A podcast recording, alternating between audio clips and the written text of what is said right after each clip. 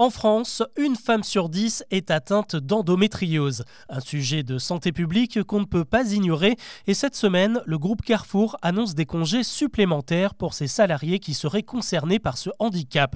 Une mesure très forte pour le droit des femmes au travail et bonne nouvelle, les initiatives de ce genre commencent à se multiplier. C'est le sujet principal qu'on explore ensemble avant les autres infos du jour. Bonjour à toutes et à tous et bienvenue dans Actu, le podcast qui vous propose un récap quotidien de l'actualité en moins de 7 minutes. C'est parti c'est donc un grand bond en avant que vient de faire le distributeur Carrefour ce mercredi.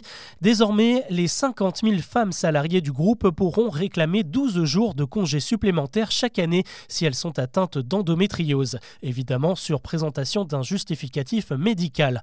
En plus de cette mesure, Alexandre Bompard, le patron de Carrefour, a aussi pris des dispositions pour ses employés qui feraient malheureusement une fausse couche, trois jours d'absence autorisés, et puis il a décidé également d'accorder une journée pour celles qui aurait recours à la PMA au moment du transfert de l'embryon. Le PDG en est fier, il affirme d'ailleurs que Carrefour est la première grande entreprise à prendre ce type de mesures. C'est vrai, mais de plus petites structures avaient déjà pris les devants. On peut citer par exemple l'entreprise La Collective qui propose un congé menstruel depuis 2021, même chose pour l'enseigne de meubles Louis Design depuis l'an dernier, ou encore plus récemment la mairie de Saint-Ouen dans le 93 qui soutient les 1200 agentes de la ville depuis le 27 mars en cas de règles douloureuses. À travers toutes ces initiatives, le sujet remonte désormais jusqu'au banc de l'Assemblée nationale. Dans les rangs de la NUPES, Sandrine Rousseau et Marie-Charlotte Garin ont lancé un groupe de réflexion sur le congé menstruel et une proposition de loi devrait être déposée très bientôt, le 26 mai.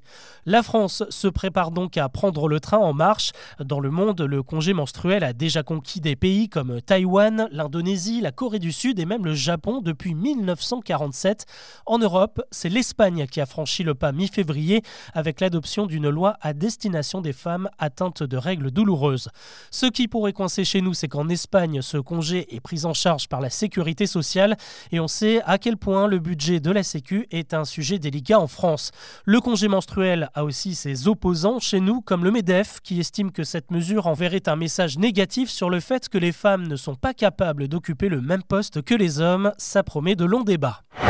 L'actu aujourd'hui, c'est aussi la grève SNCF annoncée pour ce jeudi contre la réforme des retraites.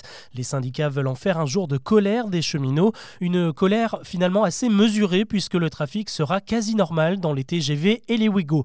Ce sera plus compliqué localement par contre avec seulement deux intercités sur 5 et 4 TER sur 5. Et attention, grosse galère en vue si vous comptez euh, quitter Lyon ce mercredi soir. Aucun train ne quittera la gare de Pardieu à partir de 19h30. Dans les airs, là après priori pas de soucis pour ce jeudi. En revanche, le bilan vient de tomber avec les mouvements de grève qui ont perturbé le trafic aérien. Selon Eurocontrol, rien que pour le mois de mars, 10 millions de voyageurs ont été impactés par le mouvement contre la réforme des retraites. Décidément, on ne l'arrête plus. Après une grosse réforme du marché du carbone adoptée mardi, le Parlement européen enchaîne ce mercredi avec une autre mesure pour la planète, un plan contre la déforestation. Et pour le coup, il y a du boulot, on n'en entend pas souvent parler, mais l'Union européenne est la plus grosse destructrice de forêts au monde après la Chine. La raison, c'est que nous consommons des produits comme l'huile de palme dont la production décime des espaces naturels. Et justement, pour limiter ça, le plan en question va interdire l'importation de tous les produits issus de régions menacées. Ça concerne autant la viande que le cacao, le café et bien sûr l'huile de palme. Au moins, il y a un domaine dans lequel nous, les Français, avons des leçons à donner, c'est la générosité. Selon une information repérée par Le Point, l'an dernier, la France a consacré près de 16 milliards d'euros pour aider les pays les plus pauvres, un record. De l'argent qui sert à combattre la faim dans le monde, à promouvoir l'éducation ou encore à lutter contre les maladies comme le sida ou le paludisme. Compte tenu de ces ressources, la France arrive au dixième rang des plus gros donateurs du monde. On l'a appris à l'école, et même Jacques Dutronc l'avait chanté à son époque, la Chine est le pays le plus peuplé au monde. Eh bien, figurez-vous que cette vérité va bientôt changer, puisque la population de l'Inde se prépare à dépasser celle de la Chine. Selon les projections de l'ONU publiées ce mercredi, on comptera 1,428 milliards d'Indiens d'ici cet été. Ce sera quelques dizaines de milliers d'habitants en plus que son pays voisin. Ce phénomène est surtout dû à une baisse de la population chinoise l'année dernière, du jamais vu depuis 60 ans. Allez, retour en France maintenant avec ce délai supplémentaire accordé aux futurs étudiants en master. Eux aussi, ils galèrent avec leurs inscriptions. Elles ne se font pas sur Parcoursup, mais sur la plateforme Mon Master qui connaît elle aussi de nombreux bugs. Plusieurs étudiants ont vu leur profil disparaître, d'autres n'ont jamais réussi à accéder à certaines pages toujours en maintenance. Du coup, le ministère de l'Enseignement supérieur a décidé de leur donner un peu de rab. Les inscriptions devaient se terminer ce mardi soir. Finalement, les candidats ont jusqu'à ce jeudi 23h 59 pour faire leur démarche. Son décollage a été annulé quelques minutes avant la fin du décompte lundi.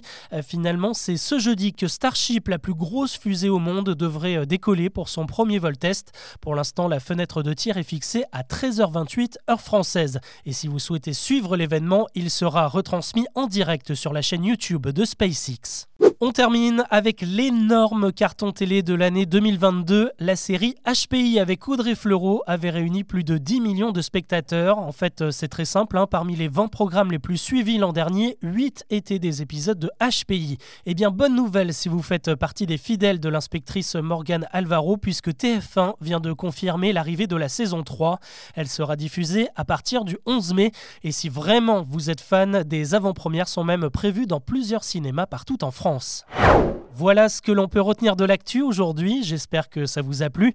N'hésitez pas à noter et à commenter ce podcast sur votre plateforme d'écoute. Je vous dis à demain pour un nouveau récap.